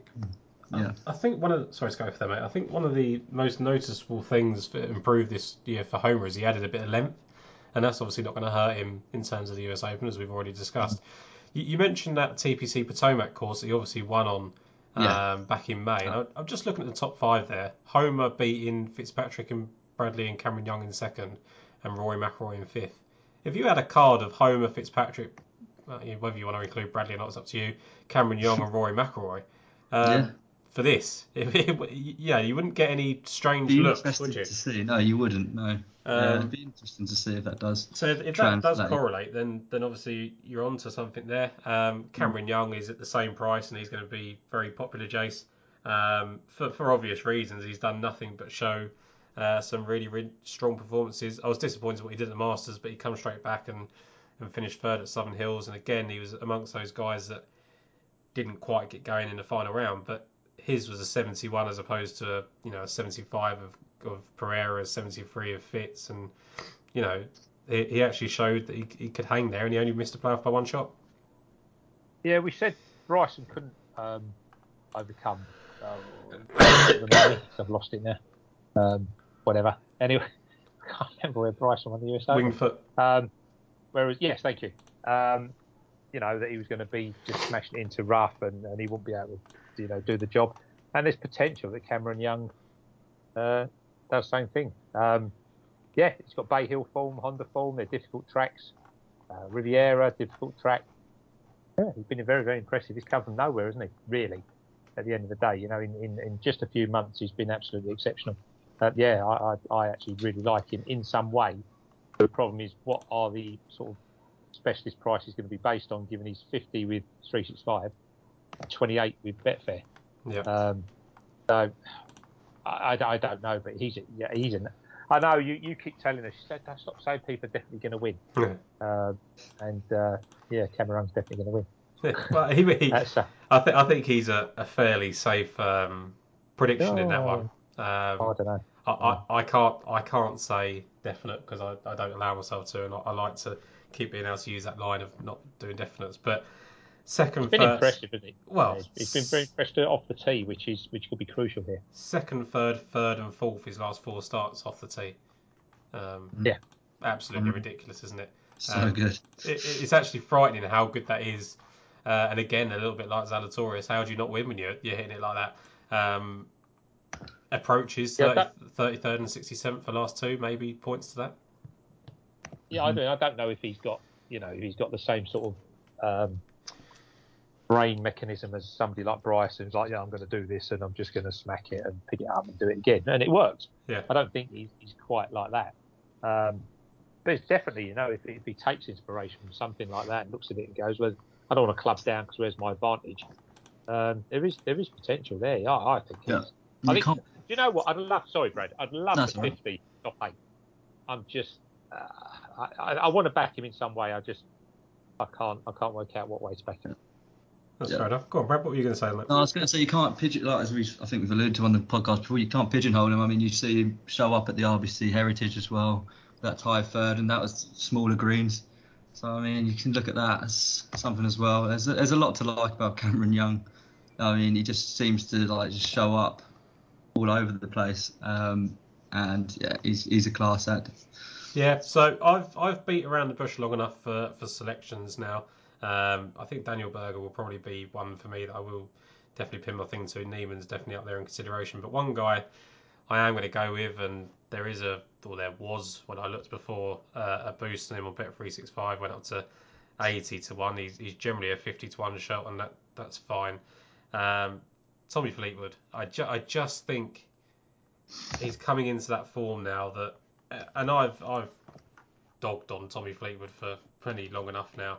Um, I don't think he, he shows it strong enough in, in the DP World Tour events like he used to. Um, but just looking at you know 14th at the Masters, 10th at the RBC Heritage, 5th at the PGA at Southern Hills, 35th at Colonial, nothing to write home about. Top 10 at the, the European Open, obviously you'd expect better, but that was a really funky golf course. Um, got off to a slow start, and I just. I just, I just think this is a major that's really, really good for him. He's got two top four finishes in it. He had a 27th for his debut way back when. He's been less, um, you know, positive over the last three. He's finished 65th, missed cut, and 50th, but I think that's coincided with some bad form, uh, maybe some unsuitable golf courses as well. I don't think, you know, necessarily we thought about him at Pebble Beach and necessarily think about him at Winged Foot, and, and Torrey Pines is a golf course that he doesn't go and play regularly. So, uh, again, he doesn't play Brookline regularly, but I think it could be a golf course that is good for him. Um, if, we, if we're talking about kind of Fitzpatrick being suited, I don't see why Tommy Fleetwood wouldn't be. Um, the putter's the obviously obvious difference between the two of those. But yeah, Tommy Fleetwood for me, especially at the 80 to 1. Um, I was going to say, yeah, that's a that's a brilliant boost, isn't it? I, th- I think I think that's for me is what it did is it made me reassess what I thought about his chances anyway. Um, uh, like when I see 80 to 1, I think, okay, I probably should give it some thought.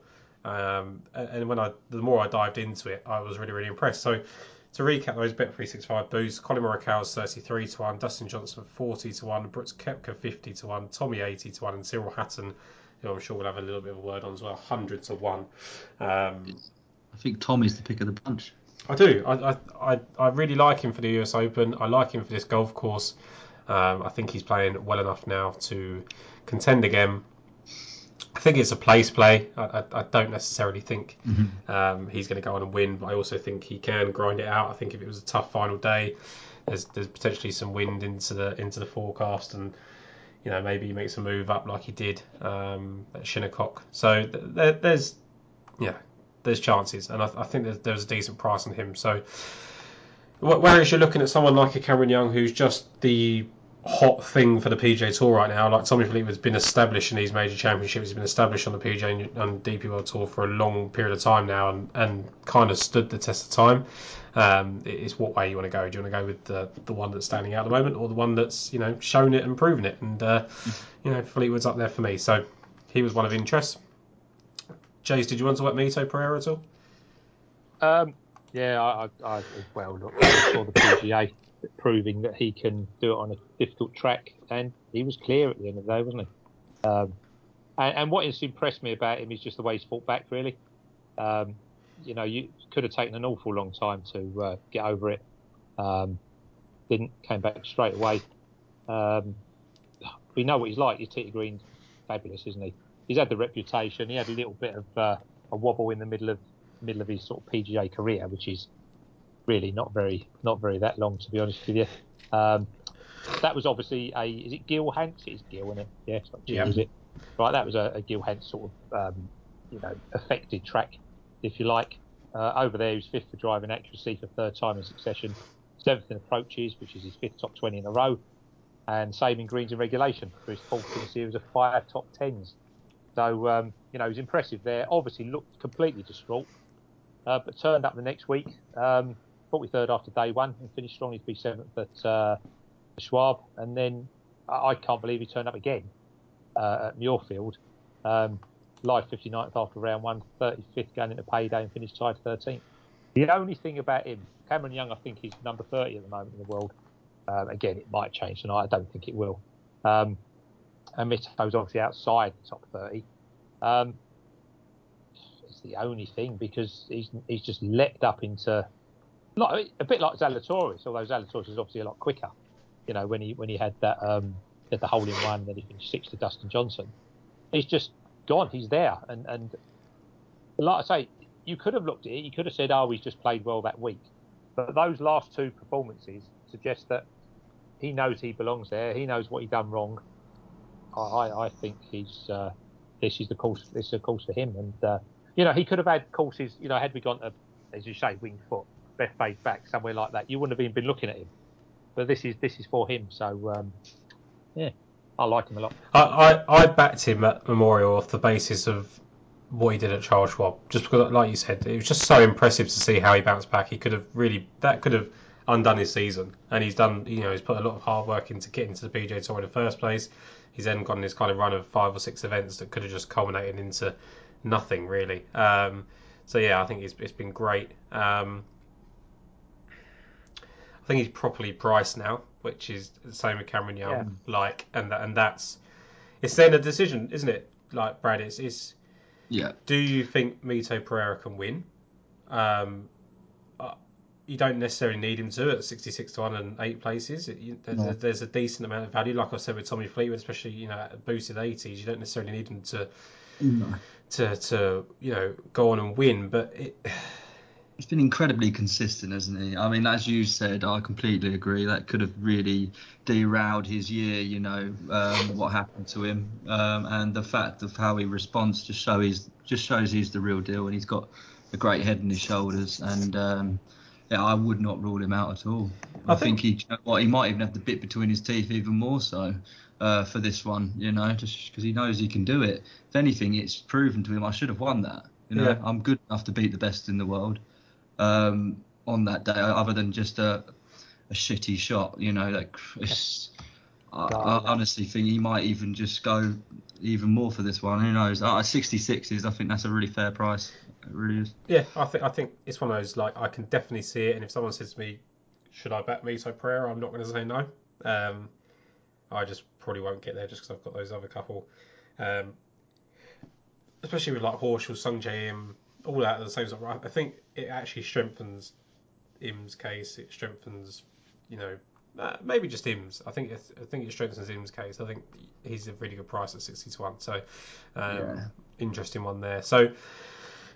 rather than me going name by name now because my voice is about to die and people don't need to hear me you know, dying on the podcast. Um, was that those were the selection guys that you both wanted to talk about? I think you know as we sort of mentioned in the um, show. Jason, you had Victor. Was that Victor Perez you wanted to talk about as well?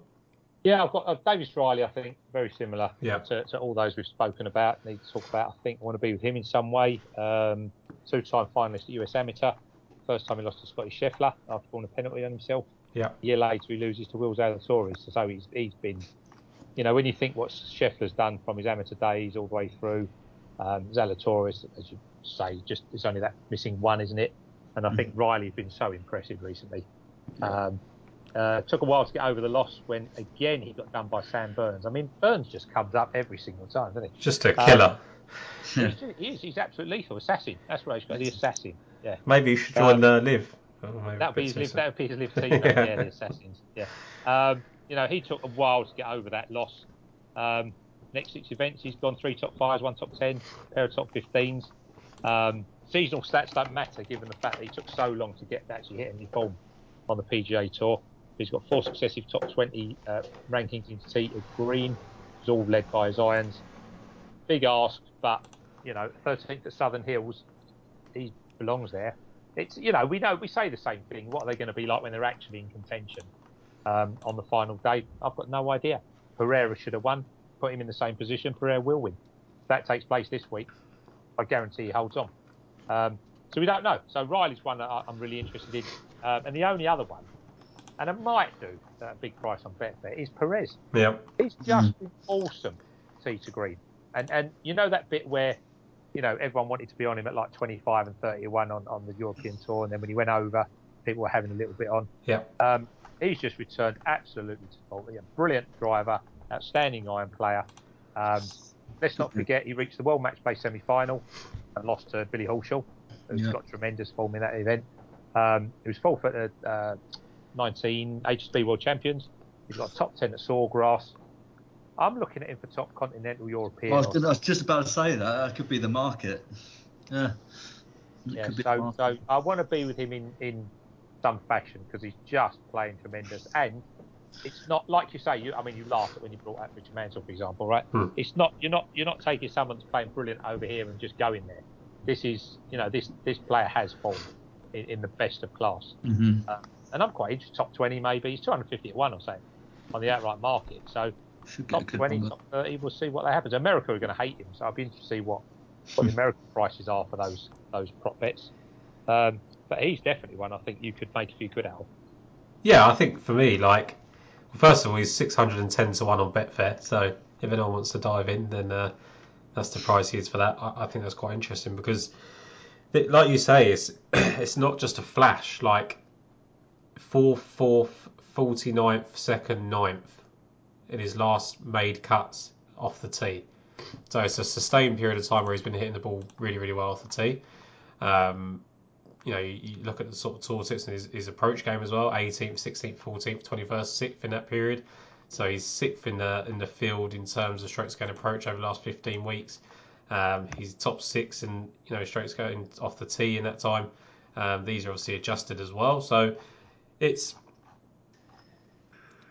actually I don't think those stats are adjusted on tour tips. I think they're just actual scores for the stats. But like you say, like he's also got a top 20 at the PGA. He was top 20, I think, when Morikawa won at Harding Park. Um, so it's not like he's he's un- incapable of doing it. I think it's a really interesting one because I think if he'd have carried on that trajectory pre trying to qualify for the Ryder Cup, uh, we'd be having a slightly different discussion about Victor Perez. I think um, it's just because he had that kind of layoff period where he, he really struggled that uh, he hasn't you know built up a steam because he was definitely looking like this type of player uh, before then. It's just kind of gone backwards. So really interesting to see how he does. Um, you just got all these veterans in this kind of hundreds to one range now. I mean, it's just you've li- they're literally all grouped together. Adam Scott, Woodland, Garcia, Leishman, Rose. Like, I, I, yeah, I can't. I'm not going to do it just because it, it's probably going to end in tears. But they're all there. They all have their own sort of appeals. But I don't. I don't think you can go this far down. I, I wanted to be with Keegan Bradley somehow uh, just because of the way he hits the ball. Like it's just absolutely ridiculous how well he's hit the ball again. He's playing well again. Um, his approach numbers are, are, are, not great over the last couple of starts, but you know off the tee it's been very very solid. And then I just looked at his like US Open record, and it's just absolutely abysmal. Like it, mm-hmm. it is so so bad. It's obviously just something about the setups. It doesn't seem to matter what course it was. He's lost. He missed his last three cuts in the US Open. 60th missed cut before that and 27th and 4th before that. So he's just got a really, really poor US Open record, which, you know, once you've seen it for a sustained period of time, you, you do just wonder if that's uh, a bit beyond him. So yeah. I guess the only people that are kind of interesting me at triple digits, you've got Aaron Wise, who's playing some good golf. He's 100 to 1 in the yes. spot. Um, Uh, Luke List, dare I say? yeah, Luke List is interesting.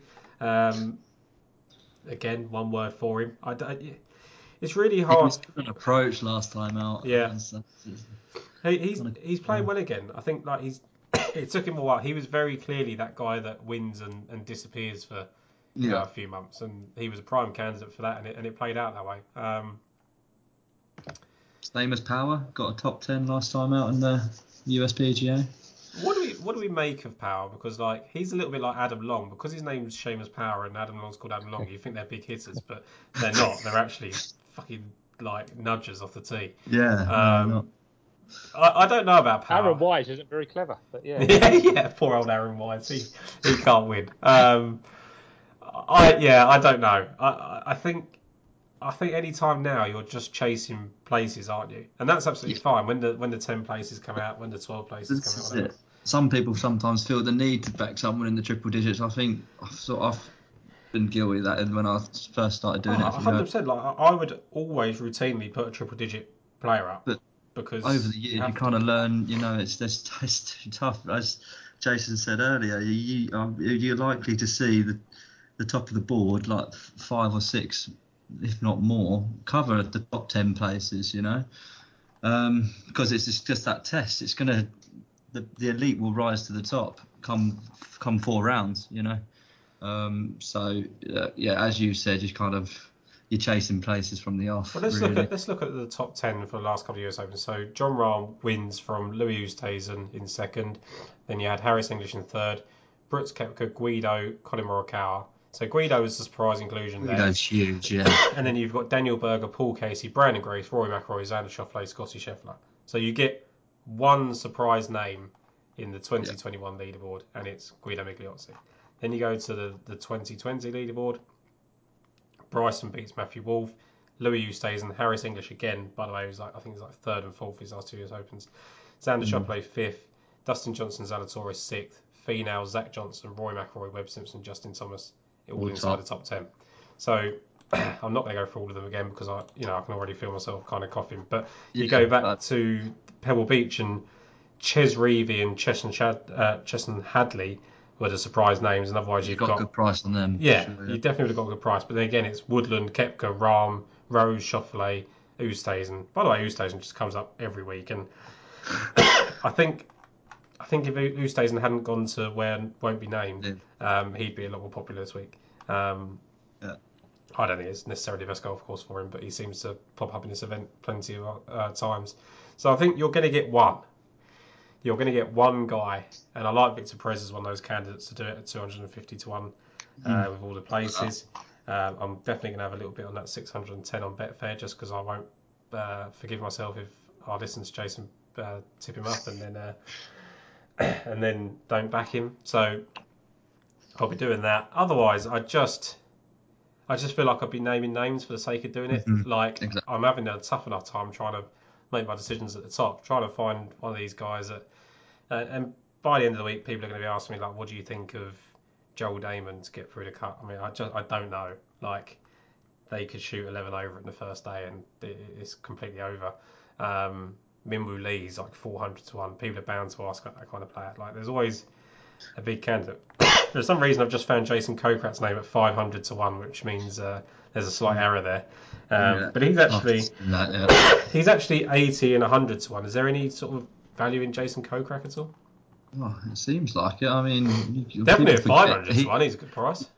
People forget that it is Jason Kokrak, and you can. It's a tough one to get right. He just he just wins. He just shows up. You know, he does every now often. Often, you know, you just you just win a tournament. Um, but yeah, I, I couldn't personally, and I think his head's been turned as well, Rhys. So I, I, I'm avoiding all of them the from the tour that shall not be named. Um, so yeah, It's, it's it's really interesting. I feel like this will be my one minute of talking about it. I feel like the, the, the PGA should have taken their stance after this event happened.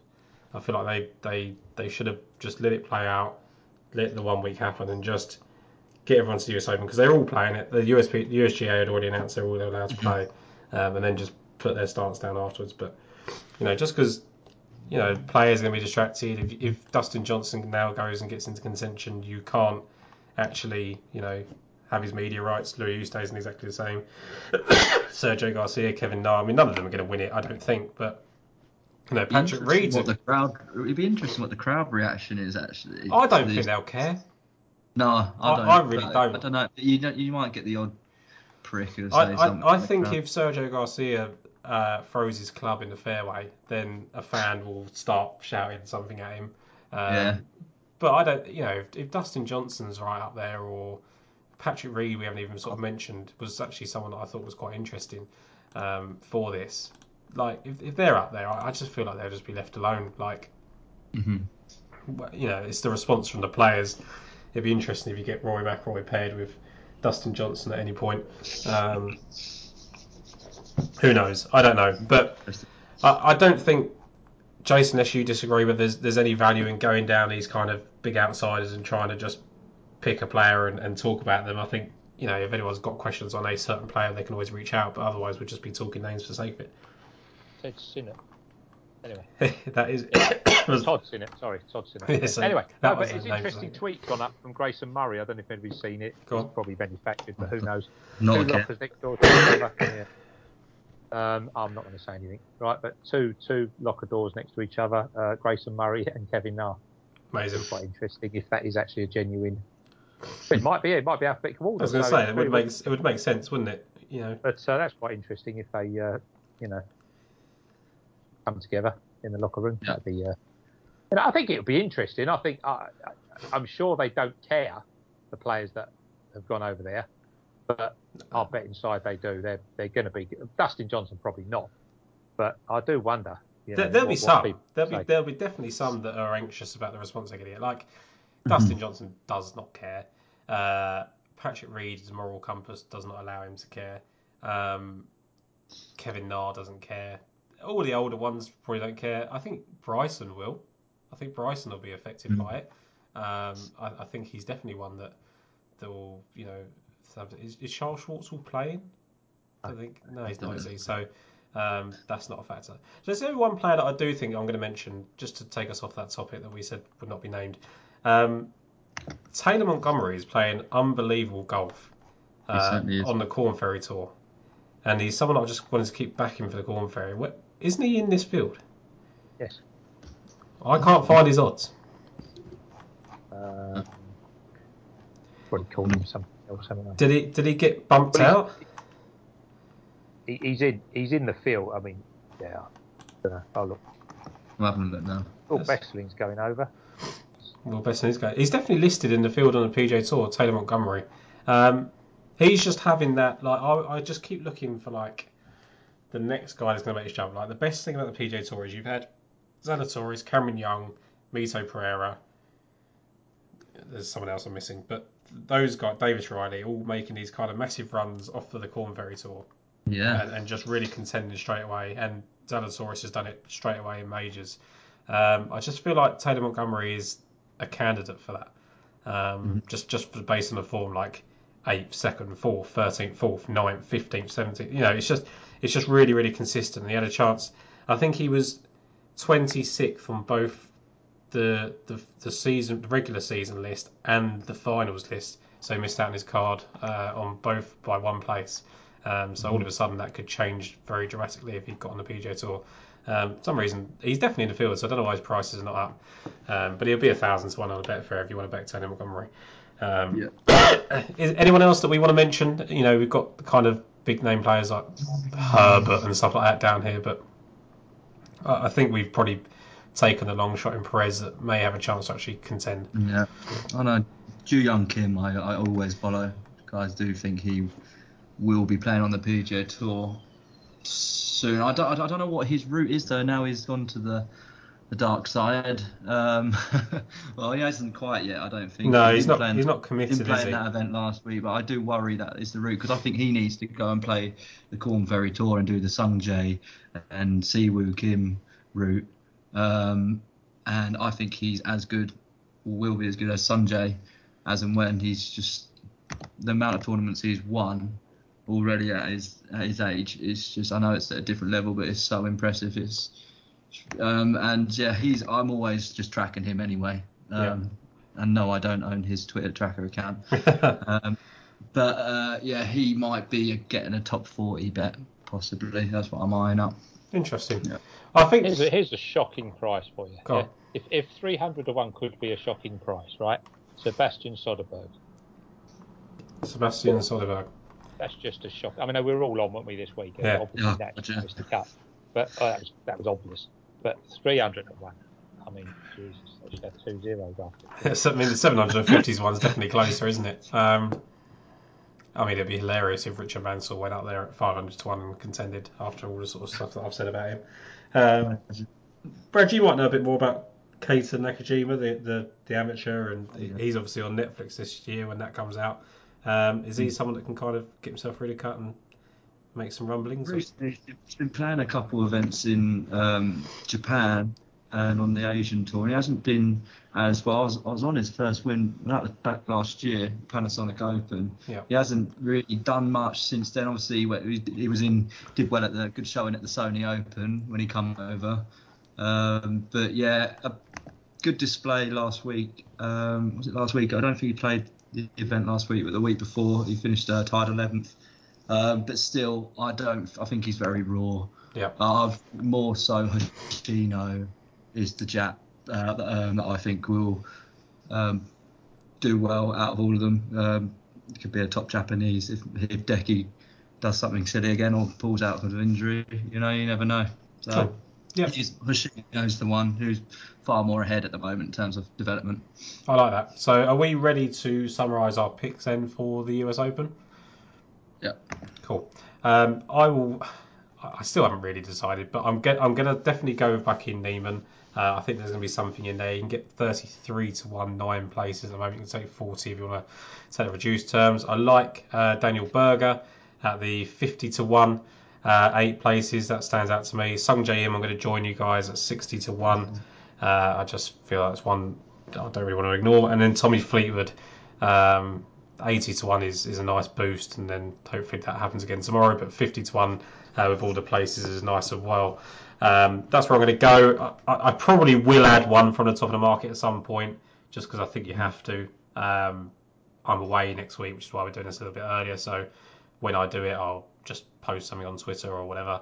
Um, but Brad, your selections for the US Open, please. So I've gone for Xander Schauffele, 22 to 1, and that was with William Hill, nine places. And then I've gone for Max Homa, 50 to 1, and that's also with William Hill, nine places. And then with you both, Sung Jae Im, 60 to 1, eight places with Skybet. Lovely. And Jason, your picks for the US Open, please. Uh, Scotty, I think, is a worthy, worthy favourite. Uh, Willie Z, Sung Jae Im, uh, and then Mito Pereira, probably. And somehow try and get through with uh, Davis Riley, Cameron Young, and our outsider, Victor Perez, uh, for top continental, I believe. We're, we're pretty much set on that now. Yeah. Like that. I like that a lot, and uh, I will definitely be back in Victor Perez at 610 to 1, and he'll probably go out to 810 to 1 by the time I put the bet on. So um, that's us for the US Open. Uh, we'll be back next week. I don't. Is it the Travellers next week for the PGA Tour? I think it is. Um, and whether it. I don't know if there's a DP World Tour event, but if there is, we'll be talking about it. Um, whether there's any podcasts coming up in between, there, there might be one uh, on the horizon. I don't know. I'm also going to be doing the DraftKings show with uh, with Matt Vincenzi, as I have been doing. BMW International Open next week uh, in Germany, just while we're talking about it.